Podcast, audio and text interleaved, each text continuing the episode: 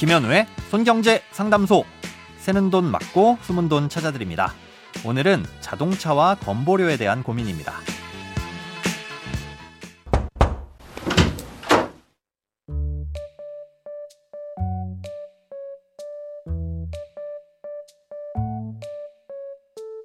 안녕하세요. 저는 현재 정년 퇴직이 3년 정도 남아 있고 조만간 자동차를 새로 구입하려고 합니다. 그런데 퇴직 후 건강보험료 때문에 자동차 명의를 어떻게 해야 할지 고민이 됩니다. 자동차 가액이 4천만 원이 넘으면 의료보험료가 많이 나온다면서 다른 동료는 자동차를 자녀와 공동 명의로 한다고 하네요. 지금 구입하는 자동차가 4천만 원이 넘더라도 퇴직 시점에 감가상각이 되면 4천만 원이 안 될 수도 있는데 꼭 공동 명의로 해야 하는지 고민입니다. 건강보험에 반영이 되는 자동차 가액이 구입 시점인지 아니면 지역가입자로 전환되는 시점인지 궁금합니다. 결론부터 말씀드리자면 지금 구매하시려는 자동차가 4천만 원을 훨씬 웃돌더라도 굳이 자녀와 공동 명의로 하실 필요는 없습니다.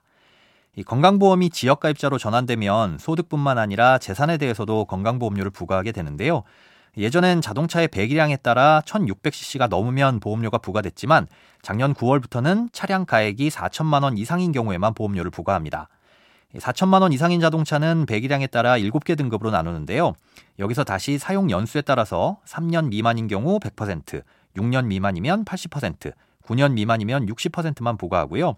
9년 이상이 되면 4천만 원을 넘는 자동차라고 하더라도 보험료가 부과되지 않습니다.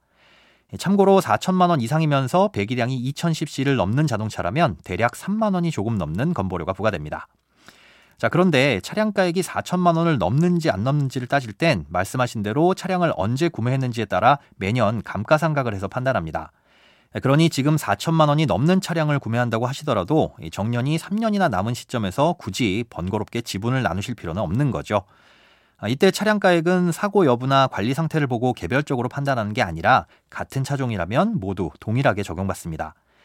그리고 차량 가액을 계산하는 비율도 정해져 있는데요.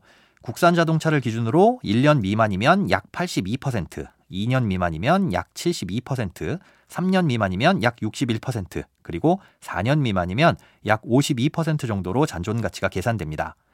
3년 정도 후에 퇴직을 하신다고 하셨으니 그땐 절반 정도로 떨어진다는 거죠.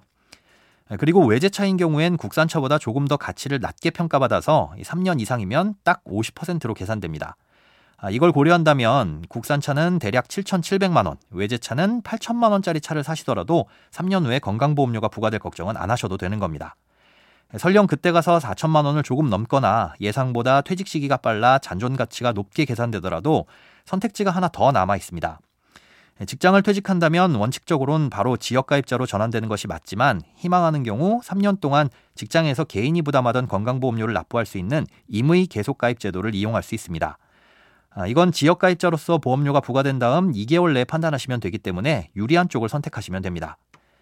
자동차의 가액이 영향을 미치는 건 건강보험료 말고도 하나 더 있는데요. 바로 기초연금입니다. 기초연금은 소득이 일정 금액 이하인 경우에만 지급이 되는데요. 이때 소득을 평가할 때도 재산을 소득으로 환산합니다. 특이한 건 집이나 상가 같은 부동산은 일정 부분 공제를 하고 월 단위 소득으로 계산하는데요. 자동차는 3,000cc 이상이거나 4천만 원 이상이면 그 가액을 그대로 월 소득으로 반영합니다. 3,000cc 이상인데 차량 가액이 2천만 원이라면 월 소득이 2천만 원으로 잡힌다는 거죠. 이 소득 상위 30%를 제외하고 지급한다는 것이 기초연금의 기본 개념이긴 하지만 조금 이상하죠. 게다가 기초연금에서는 차량 지분을 1%라도 갖고 있으면 그 차량 전체를 소유한 것과 동일하게 보기 때문에 자녀와 공동 명의로 차량을 나눠서 소유하는 것이 아무런 의미가 없습니다. 그러니 혹여 자녀분들이 보험료를 아끼려고 부모님과 공동 명의로 차를 소유하려고 하실 땐 이런 부분도 꼭 따져보셔야 합니다. 돈에 관련된 어떤 고민이든 상관없습니다. imbc.com 손에 잡히는 경제 홈페이지에 들어오셔서 고민 상담 게시판에 사연 남겨주세요. 새는 돈 맞고 숨은 돈 찾아드리는 손경제 상담소. 내일 다시 만나요.